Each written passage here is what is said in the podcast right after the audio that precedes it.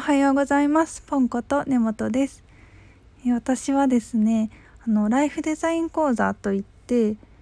心理学とか脳科学とかの知識をベースにしてうんとそういった難しい言葉を使わず本当に可愛らしく学ぶ講座ですね。自分自身の感情の取り扱い方とか本物の自己肯定感をね育んでいくライフデザイン講座っていうのをねえっ、ー、とちょうど基礎クラスライフデザイン講座のハイビスカスクラスっていうものを卒業して卒業じゃないや。入学して入学？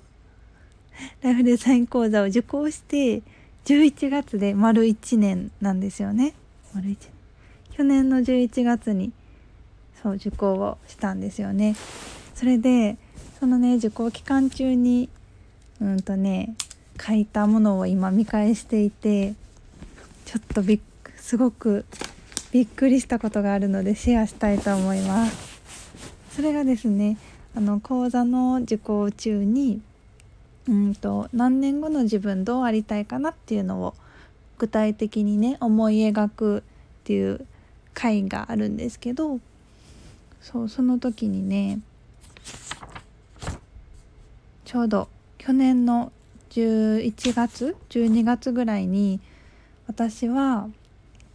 来年の11月こうありたいっていう風に書いたものが出てきたんですよね。まあ、今ですよね去年の去年の11月から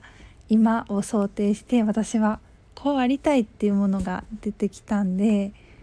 すけどそれねほとんど叶ってるんですよね。うん、例えばまあ、いろんな分野のことを書いてるんですけど例えば、えー、私自身もそのライフデザイン講座の講師になって講師になるための勉強をしてでアシスタントとしてあの伝えたい1年後には伝えたいって書いてたんですけどこれもね今も講師になる一歩手前で学び中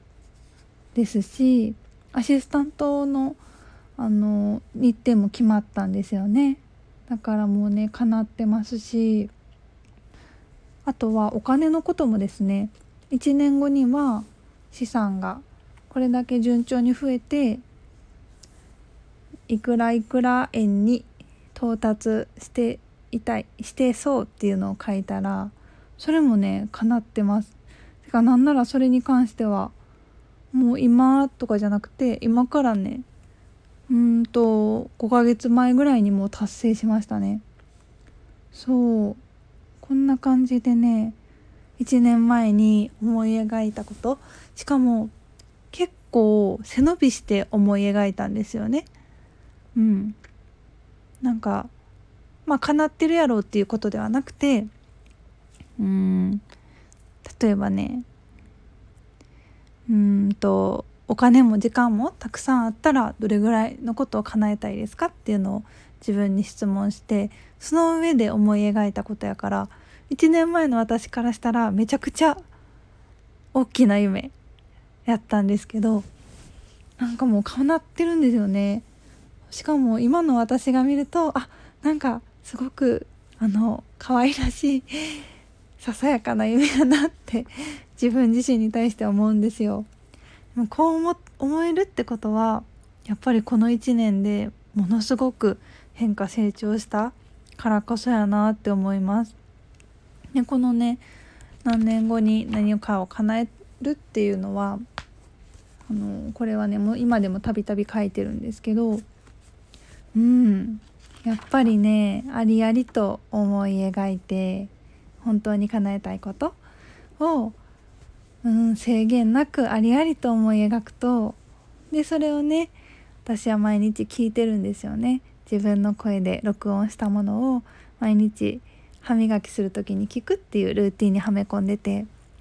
そうするとね勝手にこう潜在意識